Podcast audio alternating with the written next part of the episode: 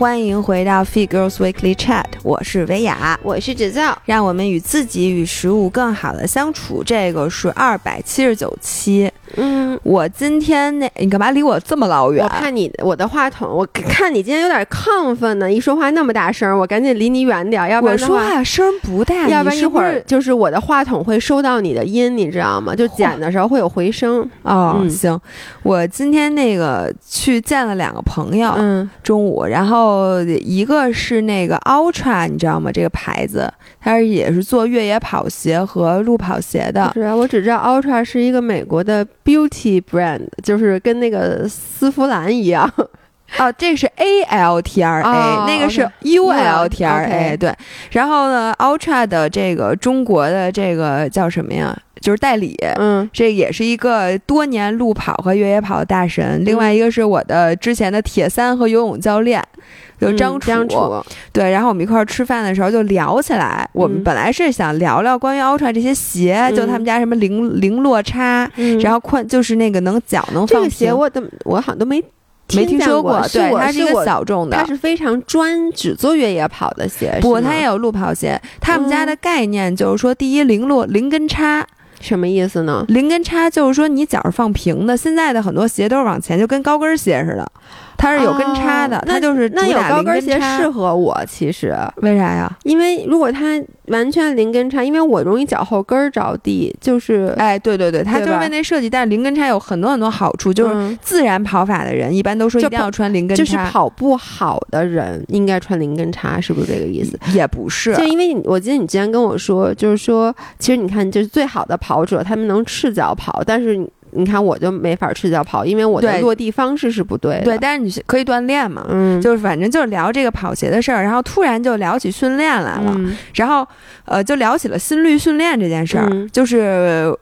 然后我就我，所以我们今天的话题主要是分享一些我最近开始就是照着那个《耐力》这本书，嗯。它里面推崇的一个叫低心率训练法，嗯。然后英文是 M A F 幺八零，MAF 幺八零。嗯。这这本书也很老，这个概念也很老，嗯。但是呢，我突然觉得这解决了我现在很大的一个问题或者一个痛点。嗯，所以，如果你关心那个心率训练，或者你不太知道嗯。这方面的事儿的话，可以听我说，因为那本书挺厚的。嗯如果你听完我讲完之后，你可能就不用再自己去看那本书了。嗯然后我答应大家，我也会把这本书我的那些比较大的心得，在小红书上给大家总结出一篇小视频，嗯这样就省去了大家辛苦翻书的时间。嗯然后我就说，我我我当时为什么提到心率训练呢？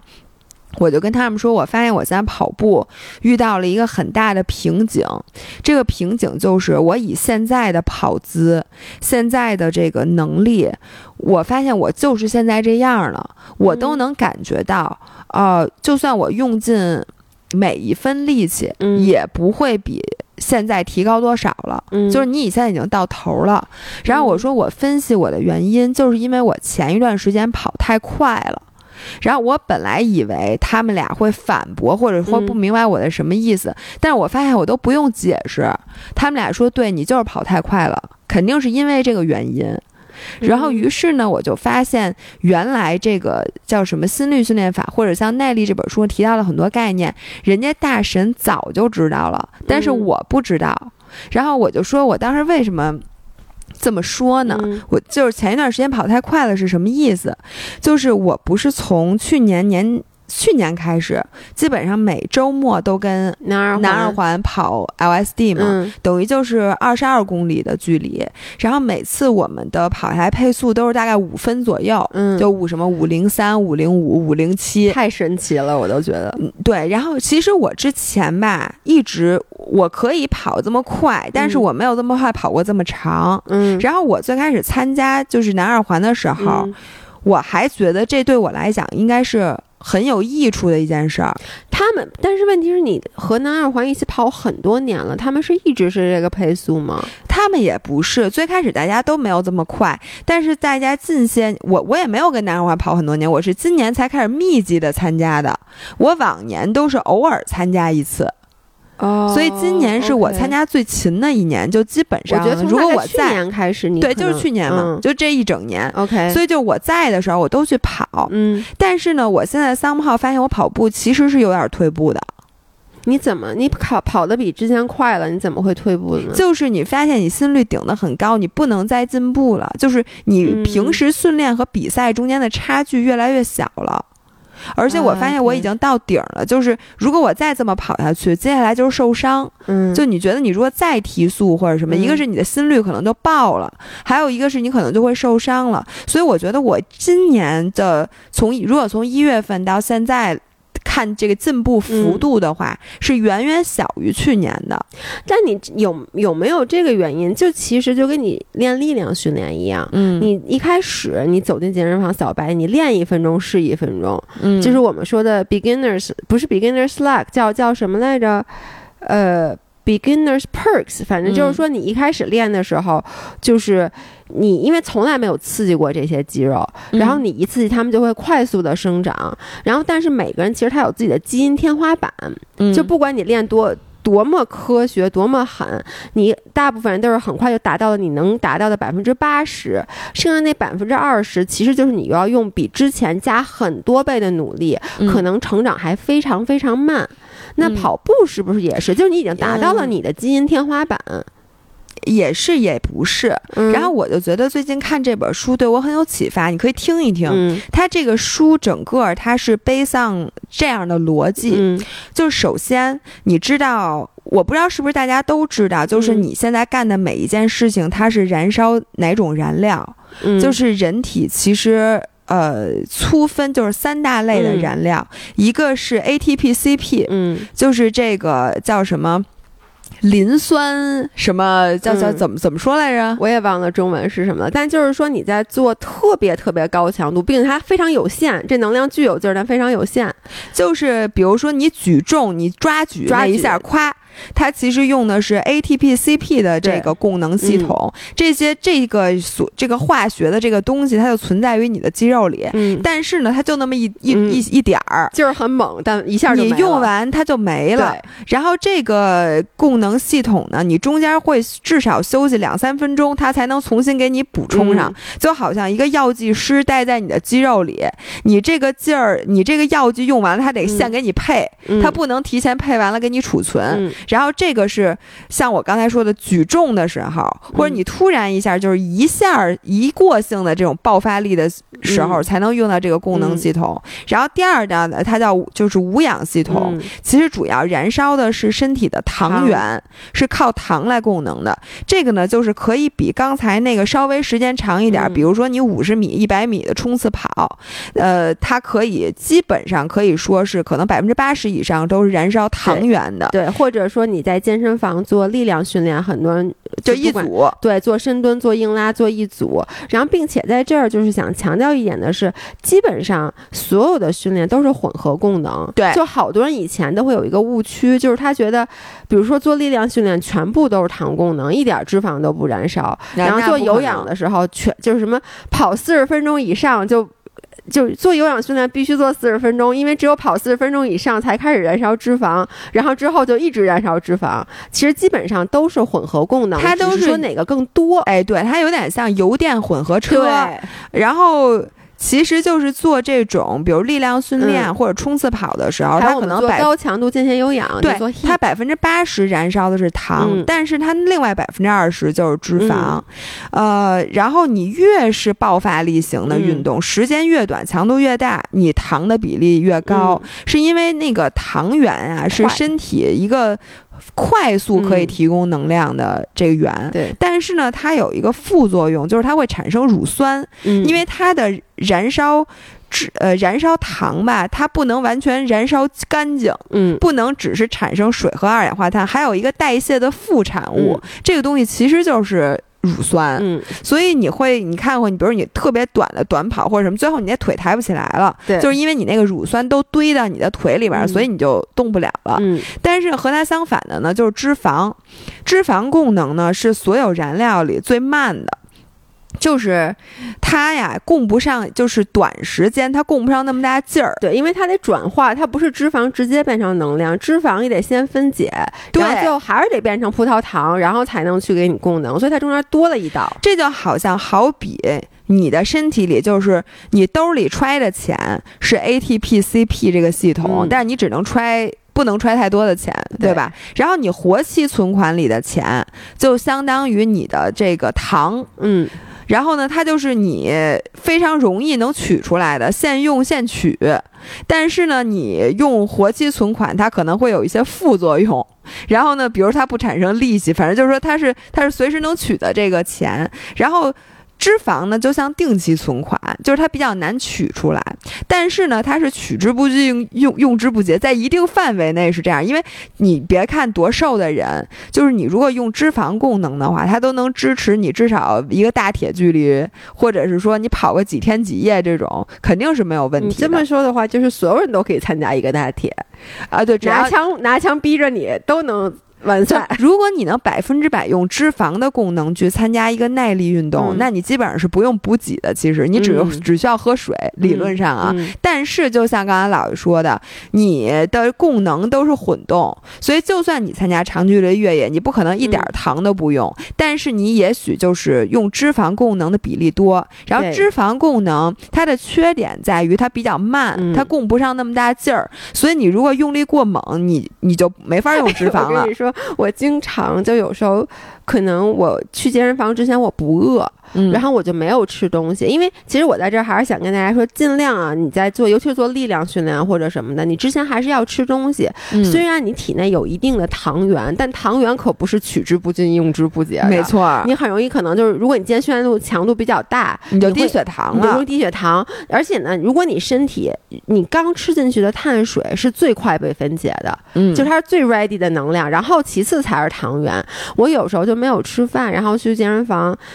我就可能做了一点力量训练，嗯，你会，我真的有时候我站在，我突然，你知道，脑子嗡的一下，就就我觉得我要晕倒了，那就是属于你体内没有糖原，然后你想用脂肪功能没来得及，脂肪功能肯定来不及，就是你做力量训练，对，所以脂肪功能它慢，嗯，但是呢，它有一个特别大的好处，它不产生废物，嗯，就是脂肪功能是百分之百。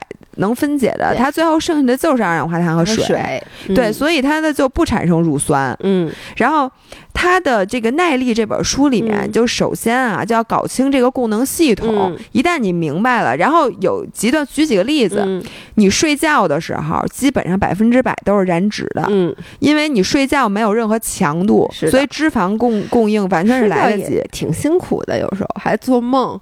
所以植物人确实不需要吃饭，他会越来越瘦。你知道我爸之前说过一件事儿，就是。我就跟我爸说，我爸他不老浑身疼吗？每次回家都浑身疼。我说，因为你每天都躺着，你不动换。我爸说我老翻身，对，翻身的时候可能真的能用点糖，用点糖。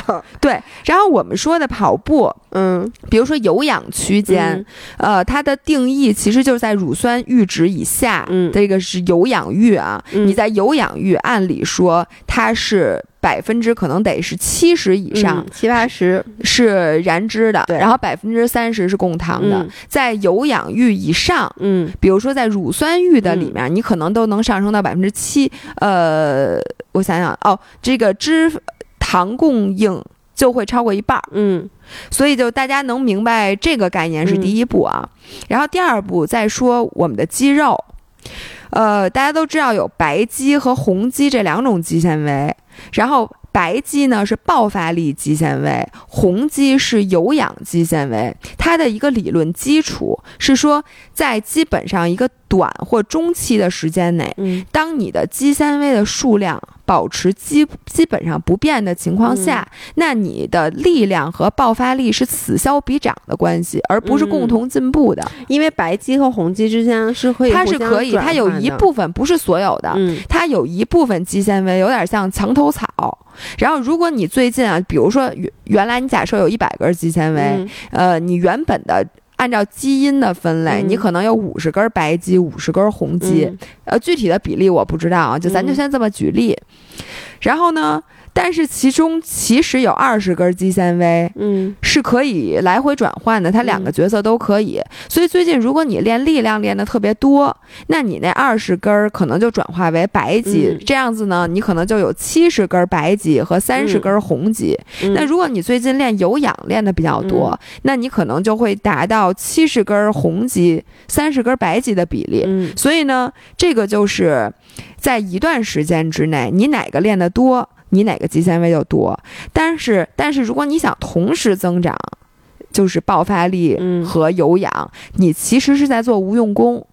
就是说我今天练力量，嗯我可能这二十根墙头草里有十根变成了白肌，嗯我明天又去练有氧，这十根又变回了红肌但。是肌纤维本身是会增加的，肌纤维本身会增加，但是它增加的非常慢。嗯就是你在一段时间之内，而且就是像比如说你运动了一段时间以后啊，你的肌纤维不会。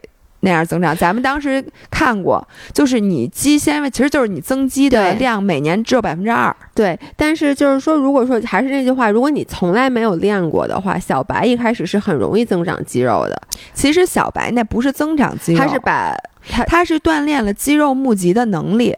嗯，OK，这里面其实我想说一个，就是说，其实啊，你有的时候小白增肌，它不是真的增了肌。它是说你能控制的，就最开始你是通过神经电流，你的脑子去控制这一百根肌纤维，但最开始你控制不了一百根儿，你只能动员它其中三十根儿给你使劲儿。嗯那你从三十根儿到一百根儿，你觉得你是增肌，其实肌纤维的数量没有变化，只不过你能呃控制的肌肉越来越多了那。那所谓的这些维度增长，就练 hypertrophy，而且我们嗯经常会去，呃。称，比如说我们去嗯做那个 in body 去称，对不对？你会，嗯它会测你的肌肉含量，你绝对嗯值啊，不是占比。那你肌肉含量增高了，是不是你的肌纤维就增高了？我的理解是最开始啊，你的那个所谓的增肌是泵感，就你原来这个肌纤维是 untrained 的，它就是一小根儿，然后你把这根肌纤维给它拉拉碎了，然后让它重新长。那一根肌纤维长粗了，但它并不是说它又长出了一根新的肌纤维，就是你增肌是在你已经充分达到肌肉募集的，比如说百已经募集了七十根肌纤维了，然后这些肌纤维可能再去增长，嗯但是那个增长其实是是非，常有，限。是缓慢的。但是我就是想说，因为 in body 很多人会去测这个，然后它的嗯肌肉绝对值如果是增长的话，我的理解其实就是肌肉增长。就如果对吧你肌肉绝对值，就是你从一个特别孱弱的人，然后练成了一个肌肉特别大的人，嗯那你可能力量和爆发力都可以增长。嗯但是就说在中期以内，嗯，嗯就说你在一段，比如这一年，嗯你这一年一会儿。练有爆发氧力，一会儿练无氧氧，其实你是此消彼长的，它是会互相抵消的，它的它的这个作用，嗯这是它的这个第二个理论基础。嗯然后第三个理论基础是说，呃，我们研究的耐力训练，呃，我们研究的运动都是基本上是耐力优先的运动，因为这个人呢，他是马拉松和越野跑以及铁人三项的这个叫什么呀？嗯，从事这些运动，并且他是医生，嗯就专门给这些运动员做这个什么康复啊、指导啊或者什么的，所以这是他的领域。嗯所以就是说，嗯，他的意思是，如果你去比一个马拉松，嗯那你其实百分之九十以上的能力是耐力能力，嗯。而不是爆发力能力，嗯。因为你基本不需要冲刺。嗯。像自行车可能比例稍微高一点，你百分之二十的能力可能是需要间歇啊什么的。然后，但是越野跑和铁人三项，基本上如果你比一个大铁，嗯。你想十几个小时，那肯定是你只能靠耐力来嗯支撑，因为他说任何一个你爆发力再强，嗯。你不能一直爆发，对。所以这个能力对于长距离耐力运动来讲是微乎其微的。嗯。所以这是三个理论基础。然后它里面就提出了重要的概念，就背上刚才说的这个三点，嗯他认为练跑步。如果你的目标是长距离的，就不是短跑，不是说那种什么一百米、二百米的冲刺，就是超过可能超过五公里以上的这种比赛，嗯或者说这个是你的这个主要运动的话，你需要锻炼的基本上就是有氧耐力。嗯你你你然后，所以他就说，很多人，呃，在锻炼的时候看自己的配速，嗯，比如说我希望我自己越养越跑越快，嗯，但是你看的其实不应该是自己的配速，而是你自己在有氧有氧区间的最大配速。嗯。所以呢，他的意思就是说，比如说像我，嗯嗯、我的问题出在哪儿？比如说我用五分的配速去跑半马，嗯，但是已经它已经不是在我的有氧域里了。它其实更多的跑到了我的乳酸阈值的嗯里边，然后呢，我在那里面我就会把我很多的有氧的肌肉，就把把我的很多红肌转换成白白肌，所以这样我越练越差。就是说我最后练完了之后，这个能力是在乳酸阈值的能力，但是这个能力并不能帮帮助我在全马里取得更好的成绩，嗯。甚至有可能让我在马拉松里取得更差的成绩，嗯。是因为我一共一百根肌纤维，嗯。原来我还有七十根有氧纤维，现在我只有六十根了，所嗯。以我的爆发力强了，但是我的有氧能力变差了。嗯。说这样你练还不如不练。也不是不如不练，就是说你练的方法是不对的，嗯。并且呢，呃，如果你经常的就不练有氧区间，然后呢，还会导致各种各样的身体，就是身体很容易疲劳，因为你积累了大量的疲劳，嗯，然后并且呢，你就很容易受伤，因为你的肌肉的负荷要比你在有氧区间里跑要大要大的很多。然后这里面他就引出了一个概念，叫 MF 幺八零，就是说，他就说，当然他这本书写的很绝对，嗯，对，我觉得在这儿我们重申一下，我们这儿只是分享这个书里面的观点。其实对，而且我觉得，就这些年，你就从咱们刚开始做博主的时候，在嗯健身界的这些理论，现在已经有很多被推翻了。是就其实健身其实也不是推翻，你就会发现他从这个角度来讲 make sense，对。但是另外一个人从另一个角度说也 make sense，是的，但是我觉得大家需要有一个能力，就是说不是说他这书里说的东西你就百分之百的照做，因为这本耐力里边书后后面讲了饮食的部分，嗯告诉你怎么减肥。因为他说根据 MF 幺八零练有氧的人都瘦了好多，嗯。我一看那饮食基本就是生酮，嗯，所以 make sense 啊，啊是，但是问题你真不能这么吃啊，对，所以就就这个东西，大家就是取其长，嗯听一听，有可能说它可能会对某些阶段的你有帮助，嗯就完了。对，然后这里面他就说说要我我刚说到哪儿了？你说就是它啊里面，MF 幺八零嗯对，MF 幺八零怎么算呢？嗯，就是一呃，原来咱们说的这个最大心率不是嗯二百二减年龄吗？嗯他现在说的就是你训练时候的有氧心率应该是一百八十减年龄，一百八十减这这你还用拿出计算器 算一下是吗？那当然了，这很你你要减一百八十减三十，我知道减三十六是多个六，一百四十四。对，所以呢，他就说，像咱们这个年龄，比如嗯你三十六岁，那你平时跑步的时候，你的心率就不要超过一百呃一百四。四十四，你在这个区间就肯定是你的有氧域。我要是在一百四十四之内跑步，我得跑十分哎钟。这里面我跟你说，他那本书啊，通篇 嗯就在回答各种读者的问题。嗯有的人说，说我根据一百四十四这个，比如说还有更老的，嗯，然后他就说根据这个配速跑，发现根本没法跑，只能走，就只只能走。快走。嗯对，，然后那个人就就是这个作者嗯就会教他一些方法。首先，他就说呀，建立有氧你要有耐心，嗯可能。你前一个月就会需要退步很多，就原来你可能跑步都是五分半，嗯，然后你发现你的心率超了，你一直是一百五的心率，你要降到一百四十四，你发现你只能跑六分半。嗯，但是他说这个东西其实提高很快，嗯。就基本上三个月之内，然后你只要一直在，你会发现嗯。你在一百四十四之下会会越跑越快，嗯。然后最后会超过你的能力。嗯，他就说，有时候你会发现你的肌肉已经开始累了，你都没跑到一百四十四。嗯然后他就说，这样子你在比赛之前再稍微拉一拉间歇，嗯你就可以在一个低心率的时候完成比之前更快的这些嗯配速。他这里面确实有非常多的。成功的这个这个经验来指导，所以呢，这里面我就想插入，因为咱们其实很多粉丝都比我更关注心率，嗯就好多人都是说什么，呃，一一看配速就问说，哎，你心率多少？然后有好多人是死卡着心率跑，因为呢，他就觉得只有在比如说多少心率的时候，他才是燃脂的。嗯然后我想说的是，燃脂心率这件事儿，其实现在已经被科学叫抛弃了，嗯因为按照咱们刚才说的，你就明白，就人是混动的。你在一百四以下的心率，你确实燃脂更多，但是呢，你在一百五的时候，你燃脂少了，但是你燃烧糖分多，对然后糖分同时它也是热量，对，所以你消耗的总热量，其实肯定是你强度越大越高。就是你的总强度是你的时间乘以你的强度，就是就是你整个跑的时间吧。对，而且你强度越大，你单位时间的燃脂越高对。它无论是燃烧你体内的脂肪，还是燃烧你体内的糖其实原，是一样的，其实它背着抱着一边上，就对一个你定期存款和活期存款都是你的钱。都是你的钱，你最后花的钱数是一边多的，只不过它的来源不一样。但是如果你只燃烧了糖原，嗯因为因为如果你不燃烧这些糖原，嗯这些糖原也会转化成成脂肪，转化成脂肪，所以这个倒是不用担心的。嗯但是呢，他说这点，我就觉得，哎，我确实应该控制一下嗯我的心率了，嗯在我低心率下训练。结果我一跑步，嗯果不其然，我发现我原来的心率嗯就是高。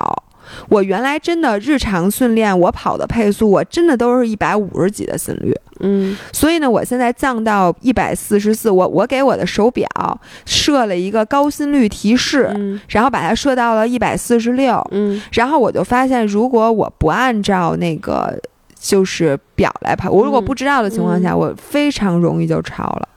所以你现在你你换成这个新的这个心率的是限制之后，你的配速现在是多少？就是差不多五五零，在五五零的情况下，我能勉强的就是控制在一百四十五左右。嗯变成就稍微五四级，嗯然后有时候上一个小坡，当然上一小坡嗯你心率就上去了嘛，什么的。所以就是我现在我想啊，我用这个方法我试一试，对我其实想知道的是，你真的降下来以后，你确实是不是能提高？像他说的那样，对，所以你这个东西你不不可能就是说短期看不到。跑一次两次，可能需要一段时间的积累。但是我现在明显发现了有一个好处，嗯就是呢，我跑完步之后需要恢复的时间特别短，嗯，基本不需要恢复。我发现你可能五五零和五三零就差二十秒，但是质的区别就是说你在什么域里跑步，嗯就是你到底是在你的纯有氧的嗯有氧域里跑步，和在你的这个。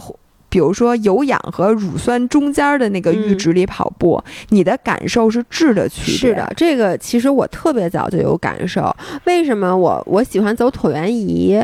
就是因为我走椭圆仪，我的心率我不之前说过吗？一百二呃，其实后来我仔细观察，大概是一百三左右，嗯一百三十多。所以我走椭圆仪，第一我能走很久，嗯，第二就是我不需要恢复的。我前一嗯天晚上走完，第二天早上起来，我睡一觉就状态能全部的回来。嗯，然后，但是我以前跑步，因为我可能因为跑姿的问题，也因为我很少跑步，嗯我只要一跑步，我心率就一百七。那次跟嗯琳琳他们跑，然后他们都是一百五的心率，然后我就是一百七。就当然了，我想跟上他们，我就就必须得一百七。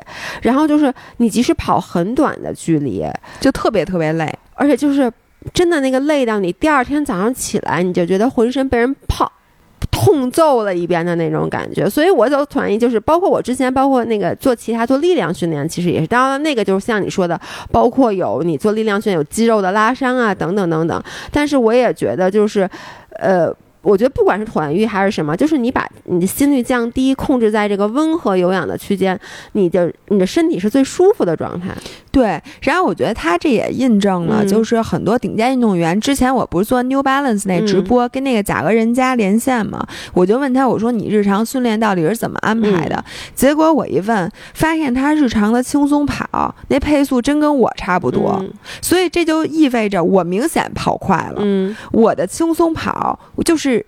一般普通人和大神的区别就是普通人舍不得轻松，就是我的心态是什么？我今天好不容易出来跑一个步，我觉得我就应该跑到我能跑的最快，嗯而不是说，就如果我跑一个，比如说六分多、嗯六分多的配速，我就觉得我这训练半半拉拉。嗯，但是其实真正的有氧跑，就是科学的跑步，你就是要把配速。降下来嗯来跑，所以呢，大神们其实真的都是这么练的其实你。看你现在又可以开始跟我一起跑步了，那个啊，那还是跟不上，差的有点远。你如果跟我一起跑，咱俩总有一个人不在有有氧域，比如我的嗯有氧域是六分，那你可能心率还得一百五，那要对你来讲啊，讲不是不是一百五，一百九，一败走你就死了。我跟不真的是我我我，你这本书说差不多了是吧？我不，我是想说，后来我就发现，我跟南二环跑，为什么我觉得我反而没有进步而退步了？就是因为，比如说我们跑五分，对于超超这样的人来讲，这就是他的有氧欲。所以他练得越来越好，但是像我们这种强行跟他一起跑，我反而会越练越差。那以后你怎么办啊？这个就是你看，我们跑团当时就有嘎嘎、王维佳，他就是每次跟大家一起出发，但是他按照自己的配速跑，跑完了之后在水站。相遇，相遇，对你以后也按照自己的。但是对于我来讲呢，南二环是我的一个，不光是为了训练，它是有社交属性。如果你从头到尾只有在水站能见着大家，平时都不能跟大家一起跑，这就失去了跑 LSD 的很多乐趣。所以这个对我来讲，就是我也不知道应该怎么办。哎，但是这确实是一个没事儿，我觉得。不，但是人家那个书里面说的啊，就是在你就是有氧基础这个盘子是需要你堆量的，就是你需要在这个很快会进步。就你可能是刚刚把心率卡下来，你这段时间掉速掉的比较快，你可能就按照这个心率和配速，像他说的，你跑，因为我我的理解，以以你的这个基础，你会很快的就。把它给调回去，对，但是不能着急，就是你需要，就是大部分训练还是控制在有氧心率里。然后我就对五人们提一个，就是就是大家如果和我一样心态的，有好多人就是，其实咱们现在按八十二十训练，就是一个比较推崇的训练，叫百分之八十的有氧轻松跑，百分之二十的间歇和强度。然后在咱们在跑 easy run 的时候，可以想一想我刚才说的。这些就真的是把配速控制下来之后，你可能会比之前会收获更多。嗯嗯，你说你的不，我我想给大家讲一个故事，就是这周这上周六我们去骑车，嗯，然后那天早上一见，因为姥姥平时很少。不是很少，姥姥从来不跟我们一起骑车，因为谁说的？就除了出去玩儿，你看平时啊，平时在北京，你骑不是？你先说你骑了几次，你就说我 那点事我 我你骑两个月之后，我终于我觉得我那个我的 lucky 好像一共就没下路没有过，可能有个十次不在北京都没有。但 anyways 就是。姥姥平时啊是从来不跟我们一起参加这个跑步呃不是不是骑车活动的，然后呢，所以我们也从来没有去约过她。然后呢，上周我们在群里约跑约骑车，姥姥自己说：“哎，我明天有时间，我可以跟你们一起去。”当时我就觉得特别的奇怪，你知道吗？然后呢，因为你看，除了姥姥还有。那个谁，罗京，我，然后老爷公，还有老爷公一朋友，那朋友就骑更慢了。然后我觉得他怎么会愿意跟我们一起骑？结果那天一见面，姥姥说说，哎，你们今天都别等我啊，我空心率。我那天全副武装，嗯，我带了一条心率带，并且呢，我带了手表，然后把手表的心率推送到码表上。就是你知道，我只要一超一百四十五，噼里啪啦 到处都响，说我要控心率。然后呢，我们就开始骑，然后呢，很快我就追不上他了。就是，但是我必须得说，你确实我能看出来你是悠着骑的，是什么呢？就平时啊，我压根儿一点儿都看不见他。如果我们俩同时。出发，但那天其实基本上我对一直能能瞄着你，能瞄见你。然后呢，就到大洋山顶上，我们休息了一下。到四海那块，我就完全看不见你了，因为本来我出发就比你们晚。就我登上脚都能开始骑的时候，我已经看不见你和罗京了。嗯，然后呢，anyways，昨天晚上吃饭，罗京跟我说说，你知道吗？周六我这次骑车，我好累呀，我从来没有这么累过。然后呢，我我就跟他说，我说我和张涵也特别累。他说你们都没有我累，说我是被张伟俩逼成这么是这样的，我给大家讲一下这个故事啊。罗京啊，Sam Hope 这个人不知道为什么那么有偶像包袱，就是他老要跟我比试比试，我也不知道他为什么。他从来没想跟你比，就是他从来都觉得你比他骑得快。但是呢，他说那天张薇雅跟我说说罗京，你今天别等我啊，我空心率。结果我根本追不上他，是我压力好大。不是是这样的，在那个四海的时候，三号不知道为什么罗京他是跟着你一起骑的，他一直在一块儿。不是是这样，罗京先说他今天想刷一个四海，就是是我们今我们骑车的一个赛段，嗯，他想刷一下这个赛段的 PR。OK，我说好，但是我跟他说了一句，我说我今天不刷，因为我要控心率。我说你别等我，你先走。嗯他说好。结果呢，他就在我前面骑。嗯结果罗京当时的心理活动是这样的：这要是平时啊，张雅把我超了也就超了，因为我本来就觉得他一超我是应该的。嗯但是那天他说他控心率，让我别等他，万一他还把我超过去了，我就觉得我这个人没法做了。嗯所以在他他在前面骑，其实我就在他后面一点点、嗯跟着，他就压力特别大，他一点儿都不敢真的太，烦了！就是你知道后面有只咬人的狗一直在跟着自己，所以他就想着，他就能听见我的那个轮组声越来越近，越来越近，他就心想，不会吧？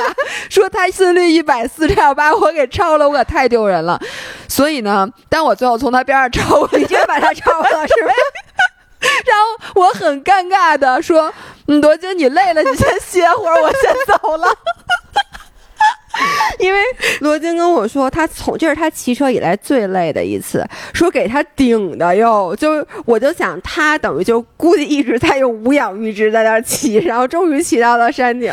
所以我想跟大家说，就是大家骑车的时候更要关注一下心率，嗯因为我发现就是骑车，其实你发现了吗？嗯就是啊、呃你可能发现了，就是跑步是最费人的。当然发现了，骑车你发现了吗？只要你不把自己往死里逼，嗯你是不需要太多时间恢复的，是对吧？对就是你骑车当天肯定特别累，对，就是你特别特别累，但是呢，你第二天不会给你的身体造成一些化学反应。是，但是跑步，你如果跑的特别特别累，嗯，和越野跑，你特别特别累的时候，你第二天那个腿呀、你知道吧？我是咋拄拐的？所以我我其实为什么你看我就能接受骑车？我觉得嗯骑车就可甜可盐，就是我就这么说，跑步我慢着跑我也累，是因为它每一下毕竟对关节是有冲击的。我就这么说，因为跑步它是有门槛儿的，比跑就特别特别慢，那叫走路。所以呢，你只要叫跑步这俩字儿，它嗯就是有配速要求的。但是骑车嗯不一样，你就算溜车也叫骑车。那溜你你你也不能摔车呀，那也是我那天差点儿被车给撞死。啊，我就你跟在我后面，我说我我夹在那俩车中间，我直接靠人车上了。呃，是是是，那那那那就你也有控车要求吗？但是我从 general 来讲，我觉得就是像你说的，就是你看那天我星期六我特别特别累，嗯，就是你知道我都没骑完吗？我知道，因为到最后那个好多好多大卡车，我就愤怒了，因为我的控车技术特别特别差，我就觉得然后你再加上你生理上已经非常疲劳了，对，而且就是特别渴，当时，然后呢，我我就没骑，然后那天。老爷公比我还累，但就是我第二天其实起来以后，我就觉得前一天跟前一天你进行了一个比较高强度的训练是一样的，但就没有像说，如果我前一天跑跑步跑一个二十公里，我接下来几天肯定就是废的。嗯，哎，然后今天张楚，其实我们俩聊嗯天儿，他还说了一个概念，我觉得嗯说特对。嗯。他说，跑步、游泳、骑车这三点里，骑车是最简单的，因为他说嗯骑车其实你就是要长功率，你只要使劲儿，嗯就是练练劲儿就行，嗯就就能长功率。嗯当然了，骑车有一些技巧，嗯但是那个技巧性跟跑步和游泳来比，那就不叫技巧性。因为你知道吗？跑步和游泳是完全不依靠任何工具的，它就是嗯你你你就是没有东西能帮你调教，你就得靠自己。当然了，你现在有各种跑鞋，不管是里面加个碳板也好，什么垫起来也好，放平了也好，嗯，它稍微能帮你调教一点。那游泳就更用不了任何调教了，那就是你的姿势就是百分之百的影响你的成绩，就是你的各方面。但是你看骑车，就是你可以做 fitting，你做各种，就是你好车，反正你有一个车车，它着地，你不用着地，而且那个车就是，比如说你看，你可以，呃比如多花点钱买一个电变的，那你就比那个可能机械变的。就可以靠靠可以依靠一些装备。对，可以依靠装备去提升。对，他就说骑车就是比较线性的，嗯就是你努力，你使劲儿。然后你就会骑得快，嗯。你长功率，只要你长功率就行了，嗯。对吧？骑车，但是跑步首先不是，嗯。因为跑步你如果是蛮使劲儿，嗯。然后如果你的跑步技术、跑步的经济性，甚至你的，你看现在又你心到底什么心率嗯区间训练或者什么这些，就跑步是有一定技巧性，并且它对人的门槛儿是要求最高的。有很多人他真的就跑步会受伤，嗯，嗯。对，或者他就怎么都，就比如体重特别大的男生，他嗯就是跑步特别老大难问题，或者他的脚踝和他的膝盖他不在你对他的不在我的。髋骨，对对对，有很多人他先天的身体限制，他就是跑步不太行。嗯然后游泳呢，就是一个真的不是你使劲儿就能游得快的，嗯真的是有可能。咱们都说使劲可能沉底儿，没错我现在发现，你说你骑车，你只要使劲儿，肯定比不使劲儿快。对，然后游泳真不是。跑步是一半儿一半儿，跑步是这样，你跟自己比，你使劲儿肯定比不使劲儿快。但是你使劲儿，也许就跑不下来了。啊，对对，那倒是。但是你不管是怎么说吧，就比如说，就这 moment 我使劲儿，我肯定是速度能起来。但是有可能你的速度和你的使劲儿，它是一个叫什么？它性价比比会越来越低。越来越低，对，对有可能它会影响性价比。游泳，我觉得是完全真的有可能，你越游就是你使劲儿反而慢，真的对 literally 是慢。是因为对我我我我有这种感觉，就是我发现我每一次就是改动作，我就嗯会有一段时间游的比之前慢很多，是因为你的配合没有搞好。没错，而且你的因为水这个水组是在这个风组和胎组里面，它是最大的一种。然后你想水的密度嘛，所以你在水里边，如果你水阻大，你多使劲儿也没用。对，你我就想起我跟罗京比赛。我那五十米，我真的是抡圆了往前抡的。嗯我觉得其实我的速度没有比我轻松的游快多少，嗯就是因为你，你感觉你就是跟水在搏斗，嗯你完全没有往前走。嗯，对，我基本上对这个耐力，因为它里面还讲了很多跟饮食有关系，它特别推崇的是，就是多平时要嗯多摄入脂肪，因为嗯他说你要让身体习惯燃烧脂肪的感觉其实你。知道吗？这个就是我。个人不 buy in 的一点，嗯就我觉得这个他这个也这本书你刚刚说很老了，对它比较老，因为其实生酮饮食的这就是生酮饮食 exact 的观念，嗯就是为什么吃为什么要生酮减脂，是因为你老吃脂肪，你的身体就更习惯去燃烧脂肪。嗯但是我我是觉得，其实不管你吃什么东西，你最后亘古不变的定律就是热量缺口。嗯就是所以，呃我觉得这个大家还是遵从自己的饮食习惯，就是你更爱吃什么，你什么吃什么东西让你生生理上最舒服，你就去吃。但是他确实说的有很多非常有道理，因为我认识很多人，他严重依赖碳水，嗯，就是他吃跑一个步得吃好多东西，然后就嗯一会儿就不行，一会儿就不行。嗯这就是因为首先他跑太快了，嗯，你跑太快了，你对糖的依赖就很高，就很高。对，然后，如果万一你这个跑步过程中没有这么多补给，你就低血糖了。嗯，但是呢，如果你把配速降下来，嗯你会发现你用脂肪功能它是非非常稳定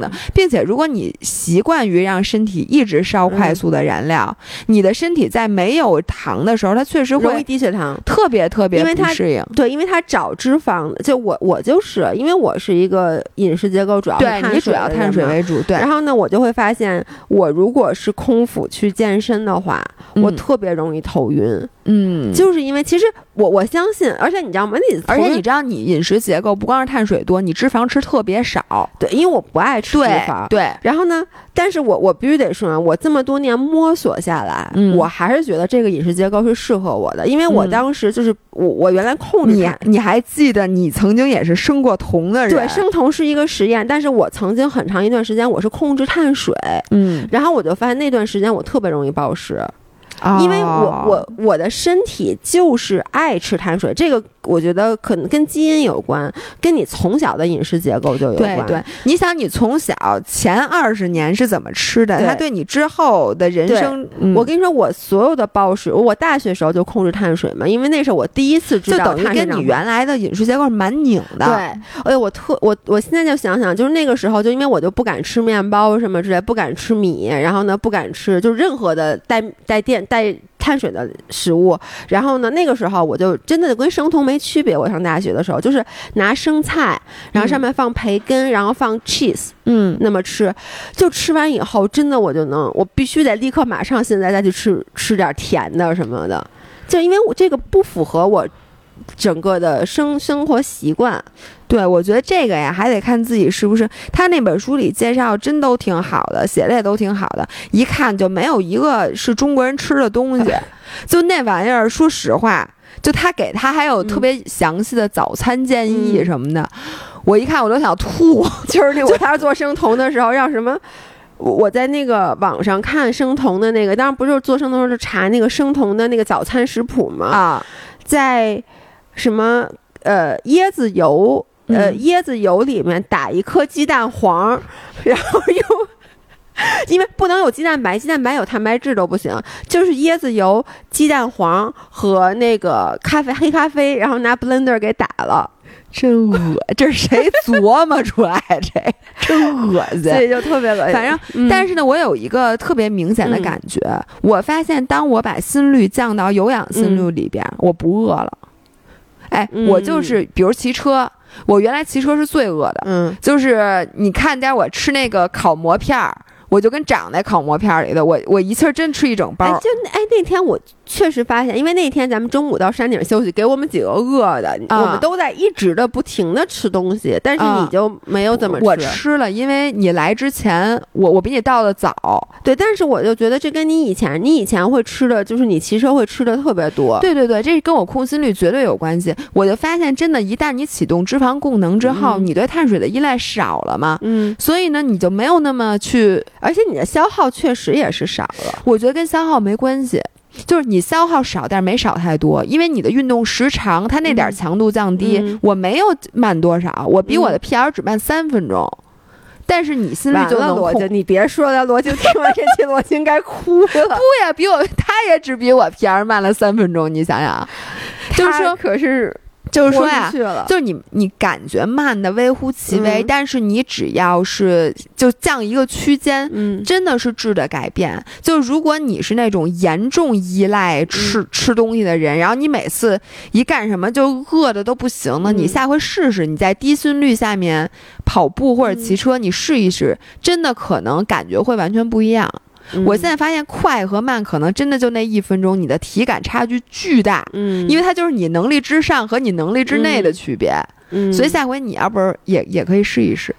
我我我是这样，我之前因为我骑车骑的真的是少，我没有什么概念。你现在还没有概念，对？但那天我真的就是因为你不说你控心率吗？然后我之前也很少去关注这事儿，但那天就是我能远远的看见你，我的心率那天我回去看就是一百五。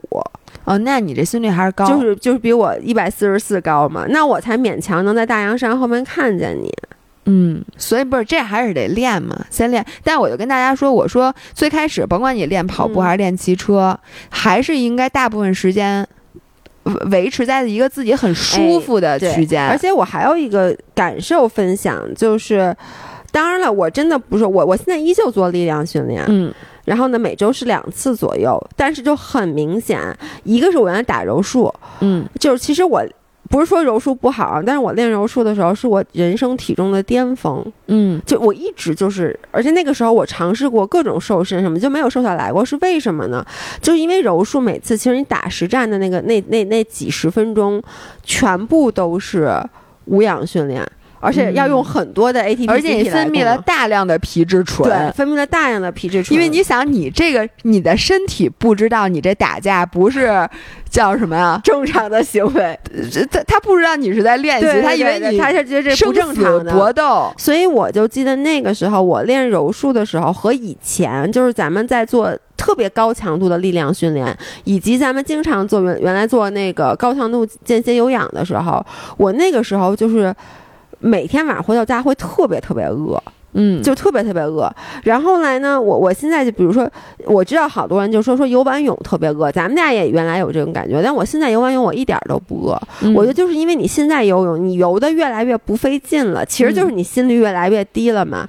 然后呢，你就会发现，其实游完泳跟你做我我游泳跟踩椭圆仪的累的程度，我觉得没有区别。游泳是也是一个跟骑车一样，可以强度非常非常非常低的，对，既能高也就是可甜可盐的那么一个运动，对，然后。我觉得啊，最开始游泳的时候饿，就跟我最开始骑车的时候也饿啊。对对，就我就是因为骑车胖了好多嘛。就我每次骑完车那个饿，就是。对，我觉得是你较劲，然后呢，你就消耗各消耗巨大。你滑雪，你老特别饿啊。对，然后我滑雪其实就就很正常的吃饭。对，是是是是，就是它跟水没什么关系。我觉得，当然水会加速你身体的那个热量的热量交换，所以呢，饿是应该的，因为你的柴火得烧更旺，你才能维持体温。但是我觉得更主要的原因是你现在还没有那么适应这个游泳。你问问那些天天游泳的人，他还饿吗？他就就是正常了。对。所以这个这个不是一个特别，但是就是说，你如果要想让自己，嗯呃，build 这个基础，嗯我觉得你就把你的这个努力程度控制在一个温和的这个程度。嗯然后原来你觉得这是没好好练，嗯你现在可能会换一种想法，觉得这是我在 build 有氧有氧的这个大池子。嗯，然后最后那个运动表现嗯是随时可以触达的那个尖儿。嗯，哎，但我现在有一个问题，就是那照你这么说，有氧无氧不能一起练喽？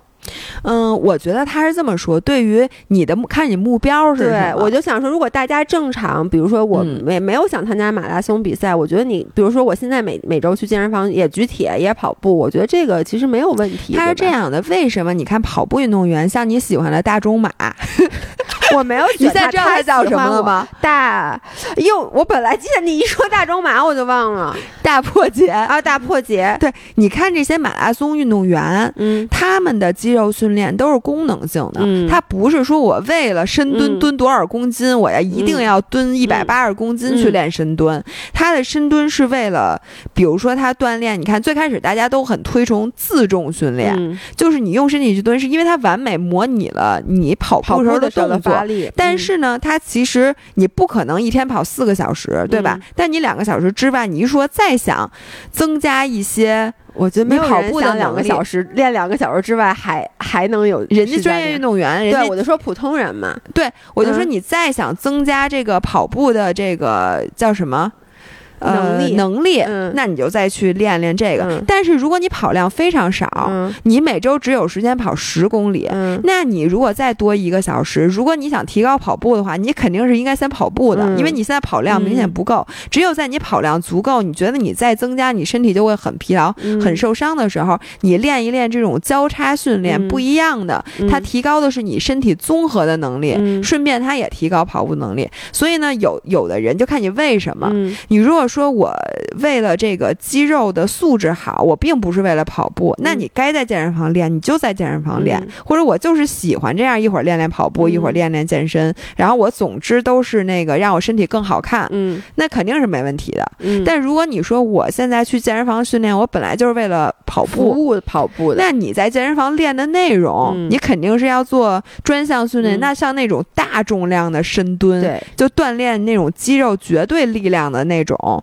或者一些跟你跑步完全没有关系的那个肌群，嗯那你是不是就，可以少练？对，就是你不要去抢。有很多嗯人，他的目的其实他也不是不不知道，他就觉得。这个就像什么？就像你说游泳，你非常使劲儿，但你游得慢，就是因为你手是往前滑的，刚给一下力，结果你脚打的那那一下力又给你对冲了对冲了，其实就会有这种情况。就如果说你的目的是想增加你的跑步成绩，那其实你其他做的所有的训练应该是围绕着你这个目标去为这一件事儿去服务的。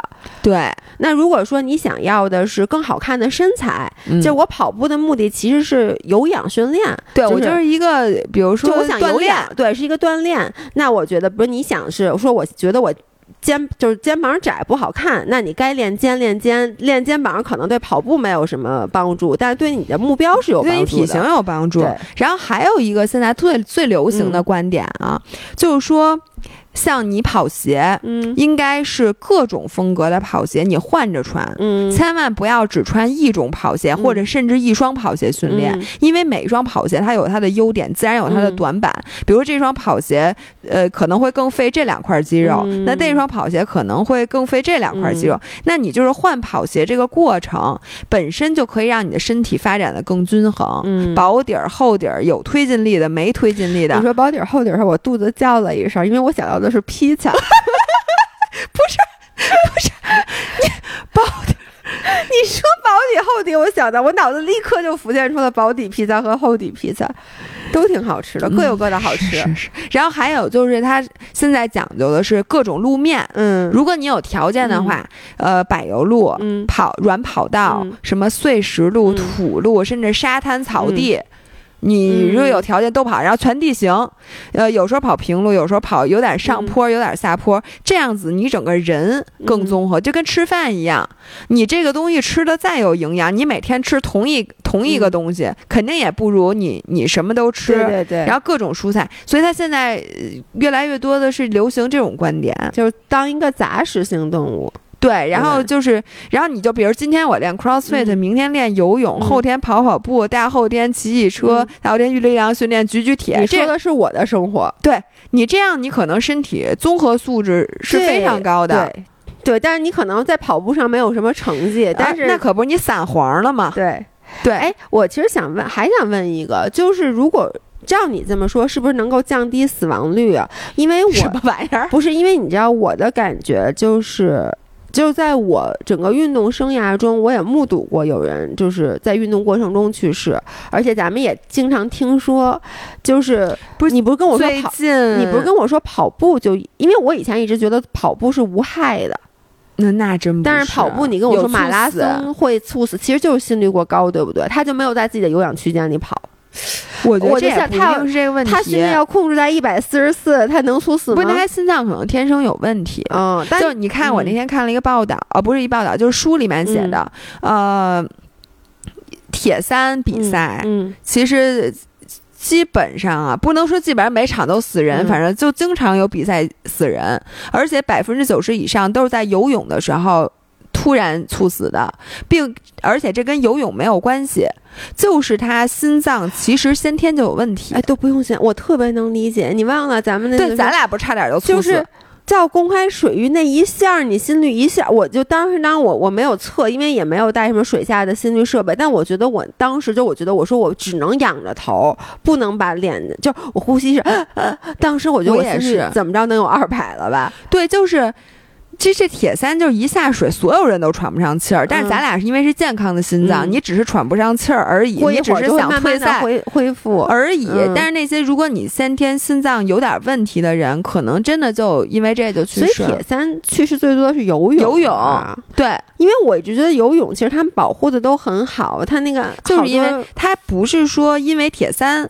嗯，游泳去世的，而是他本身先天就有问题，但是参加这个比赛暴露出了他这个问题。因为我一直都以为是骑车，你你知道那个，嗯，哎，我现在才知道罗京金海湖报的是半铁啊。对，我昨天把它奚落了一番，我说你现在这水平，你都已经能赶超姥姥了，你还报半铁，然后呢？他就跟我说，他的首先啊，他这个观点跟你是截然相反的。就是你开头说了一句话，我就想说他跟你完全不是一类人。他跟我真的有点像。他说他为什么报半天呢？他说。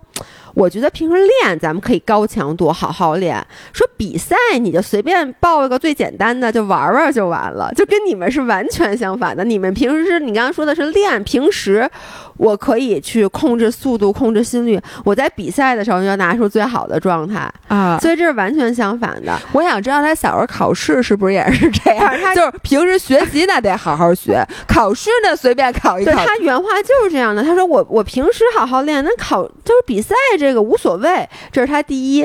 第二，他跟我说的是，哎，我他说我就是特别不想在比赛的时候把自己给顶着。那他平时训练这么顶？他顶，对，跑不是比赛不顶。对，他说比赛不能顶。然后呢，第三，他就是说，他说，因为他上次参加金海湖的时候，他不也是半铁吗？嗯，半程标铁。对，半程标铁。他看到好多人摔车，人摔车。嗯，就是我觉得，比如说，像我也是，我觉得我游泳。大概率不会出事儿，嗯，然后呢，我跑步，我觉得就我的跑姿跑长了可能会出事儿，就可能会摔。你不会出事儿的，跑步很没没没什么事儿可出。我会摔啊，那摔那不叫事儿。但是那个摔呢，跟骑车就是我觉得骑车是唯一一个，因为你在比赛的时候，你肯定就是会更加的激进。我觉得，所以罗京就说我不想那么激进，说因为我看到好多摔车的，摔特惨。对我，我觉得比赛在在铁三比赛当中啊，骑车我的策略是按照自己的正常配速骑，到跑步的时候再发力。我确实也很不赞成在骑车的时候使全力，嗯，因为你骑车时候使全力，你控制不了别人万一他影响了你或者什么的，那你可不就摔特别惨吗？你看咱们那个朋友 Dennis，他那年比那个那个叫什么？你你刚比完的那个千岛湖的时候，哦，千岛湖，他不就是中途被迫退赛，就摔车摔特别特别。他应该是金海湖摔的，对他就是不是太金，他不是金海湖，是那个去千岛湖，是千岛湖摔，千岛湖摔的。哦，是那天好像有点小雨。对，我们这里面再说一下这个骑车出事儿这件事儿啊，最近可能是从姥爷开始。从姥爷出事儿开始，不知道是我我们对这个信息格外敏感了呢。我我我特别想知道，因为我之前不骑车，嗯，然后呢，从我我从我摔车是不是骑车立刻就摔了车，嗯，所以我就感觉我摔车之后，我就会额外的关注这件事儿。然后我就先是发现周围的人摔车特别多，嗯，而且呢，新闻上的报道我以前可能是我以前看不见，然后我现在就对新闻的报道也很敏感，再加上咱们的五人儿，就是是因为咱俩。鼓励大家骑车，现在今年骑车的人多了，群里面老能看见摔车的，而且基本上所有摔车人都会小窗给我发私信。你们都知道你们说的是但是我说一句公道话，我骑车，你看啊，我从二零二零年开始骑车，到现在年头也不长，但是咱就对比二零二零年、二零二一年、二零二二年，二零二二年骑车的事故是我前就严重事故，是我前几年这个总和比总和还多。我觉得是因为今年骑车火了，它是变成了一个现象级。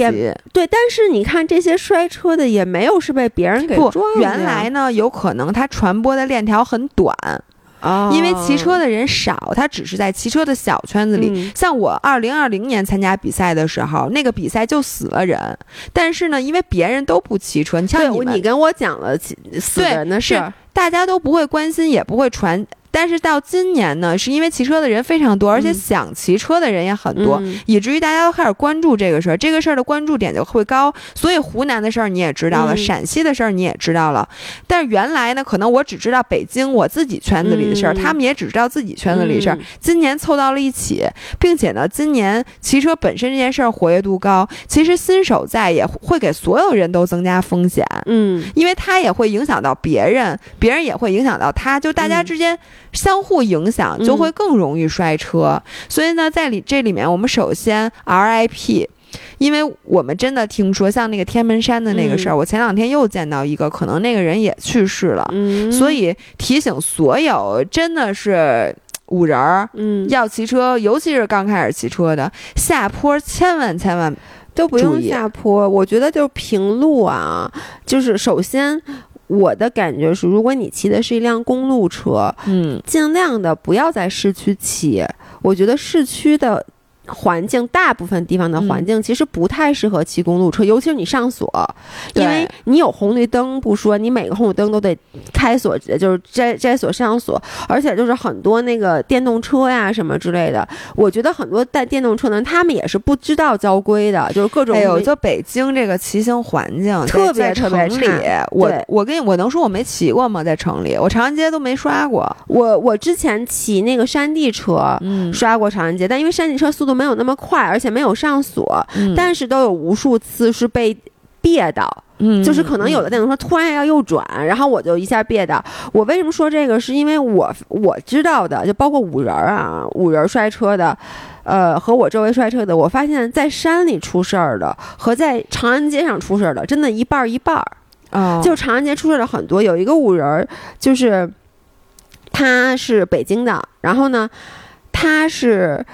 在地上有一个是，他晚上骑，首先别晚上骑车，因为晚上你那如果没有车灯或车灯不够亮，他是地上有石头，他是躲那个石头还是怎么着？他摔的跟我一模一样，我看见照片特惨，就特别惨。然后呢，他也是，他是嘴唇然后缝了七针还是几针，然后牙都磕进去了，然后整个脸也是跟我那一模一样，然后胳膊肘、膝盖什么都是，然后包括那天我还看到一个五人也是摔的，但他好像速度没有那么快，但他。发了两个带血的膝盖在那个那个朋咱们的群里面，然后包括像红红之前在长安街上，嗯，然后还有我们知道的就是帮我，就是那天我受伤之后捞我的那个那个朋友，他也是在长安街上是被后面的人撞了，是吧？也是在长安街上，嗯，反正就是还有更多的就是我们其实周围有一个很熟的朋友，他到。摔了一个非常非常严重的事故，他到现在还在医院，好几个月了，还在医院。其实这个严重影响了他的后半生，对对吧？然后还有更多的，还有听说几个北京的骑友去世了，对，就是因为太快了或者什么控制不住了。是。然后其实我之前看到就是那个天门山那个比赛，然后不是有一个那个人。那个那个女生，她还是杨硕跟我一起比的，她第一，她是标铁的年级组第一名，年年年级组年龄组哦，年龄组对第一名，然后同时是几个三个孩子，三个孩子的妈妈，三个孩子的妈妈，然后就因为这个，而且她是比赛结束之后。你上次讲你那个对我我们那年四川的比赛，那个人也是比赛结束之后自己往回骑的时候出的事儿，就是你一大意，嗯，然后你不知道可能看点什么东西走神儿，然后路又特别好的时候，反而更容易出事儿。是，但是呢，我就想说。我说大家就是引以为戒就好了，但是像网上有很多，因为这件事儿今年自行车破圈了，嗯，所以这件事儿都上了热搜，嗯，上热搜底下就是各种各样的完全不了解这个运动的人在那儿就是自己那儿在那儿说各种各样的评论，什么还有说这个女生不负责任的，说主办方不负责任的，问为什么不给天门山那块加个栏杆儿。就是，哎，但我其实想问，像这种比赛，因为他那边那个护栏其实真的是，嗯，属于比较差劲的护栏。因为就这个女生的摔法，如果大家不知道，我给大家先形容一下，她就是你知道下山的时候不经常要拐弯儿吗？然后呢，那个弯儿呢是比较急的那种弯儿。然后大家应该都看到那个，对，但是我觉得音频未必。然后就如果你下车的时候，下山的时候，有时候你速度很快的时候，你可能来不及把那个把转过来，就你来不及拐弯。弯会出现一个什么情况？你直接冲到了对面的那个车道，然后从对面的那个护栏上就翻下去了。这个摔法，咱们俩特别熟，那个朋友就摔得很严重。他是撞在上面，对，他是女生是翻下去。对，但他他们是一样的摔法，只是说，我觉得当时我们的那个朋友他摔的时候，因为对面有一个很高的水泥护栏，他等于是撞在那个水泥护栏搓出去了，导致他受到了很严重的伤。当时我还说，我说哟，这个这个水泥墩子可真。挺要命的，但我现在想想，这个女生就说她对面没有水泥墩子，她是几个很小的那种小墩儿摆在那儿，她正好从那个墩儿上窜出去，等于从这个悬崖上跃下去了。对，所以可见就是还是水泥墩子，虽然说让你受很重的伤，但至少能救命。还有咱们另外的一个朋友，女生的，她也是一模一样的摔法，嗯嗯，但她速度很慢。他说他速度很慢，但他说他的脸整直接怼铁丝网上对，但他跟我说这个速度已经是我不能控制了，所以我没有来得及把把转过来，我也是冲到了对岸。是的，嗯，然后我就觉得，因为公路车这东西，你不能指望人家主办方在一个公路上，那都是人家开车的那个路上。给你全程架起这种高的，而且你还得是软的，你得达到什么样的等级才能让人可以毫无忧虑的拐弯儿？我觉得这完全是不现实的。嗯，然后你说，就是这个东西它本身就是有有这个风险的。对，公路车是有。我觉得如果大家如此的去苛责这主办方的责任，可可能在于，我觉得他这种爬坡赛就不应该让大家放下去。他应该在山山顶收车。我们当时比赛在山顶，所有人都是拉坐上大巴车拉下来。哦，真的吗？对，他就四川那次吗？对，那他那为什么那些人哦？那是第二天，第一天它是一个很高的山哦。你想，咱们去奇艺的活动上四千多米，是不是就没有让咱们放下来？对，我觉得奇艺最好的就是它很多那种，比如上去有比较晚或者那个坡不太好的，它都是在山顶就收车了，因为你就是。其实你可能能摘得很清楚，你就说让你放下，比赛结束了，然后我也尽到告知义务了，你愿意放下去跟我无关。但是呢，我觉得负责任的主办方应该提供这个选择，应该提供大巴车让你放下去。如果这样的话，我建议每个五人都上车，你没有必要去从那儿往下放。会上车的，对吧？而因为你只要放坡。你就有危险，并且你比赛结束之后，你的注意力完全不集中，你的体力也没有了。对，这个时候是最容易出事儿的。是的。但是呢，我想就说，很多人说这个人他不负责任，嗯，我完全不觉得。我觉得这就是一起单纯的事故，嗯，并且呢。就是这个公路车这些，你可以说虽然它不叫极限运动，但这种运动它就是有风险的。嗯，所以我觉得这跟他对家庭负不负责任这件事儿没有关系。嗯，那你说这些猝死，比如你去比铁三，你猝死了，你是不是也不负责任？对，这个其实那天你说完，我就说。呃，说实话，我妈听到这一第一件事儿，我妈也是这么说的，说不负责任。我忘了她用的是不是 exactly 这几个词，但是我妈想表达的心态是这个，因为我妈她她听到的是，你知道，对于一个普通人来说，他们第一看到这件事儿，她第一反应是有三个孩子就没有妈妈了，而她老公好像也也也身体不太好还是什么，我给忘了，反正就是说。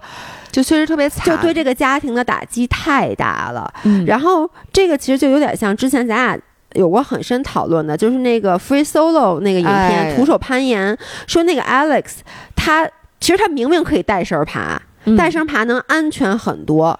那这个时候他就是要选择去攀那种根本就是人类极限所 almost 不能及的那些那些线路，并且不带任何的保护措施。那他其实对他的家人。到底他对他的家人有没有这个义务和责任？说我应该保证我的安全。其实我的这个就是哪边都对，你站哪边都是有有原因的。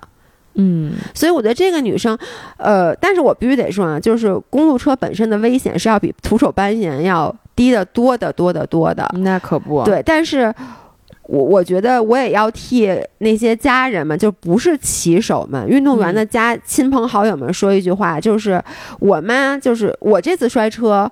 我妈其实没有见到我最严重的时候，嗯，但是你知道，就这个女孩出事了之后，因为我妈以前都不会关注这种新闻，或者说她看到了，她觉得跟我完全没有关系，嗯，但是因为。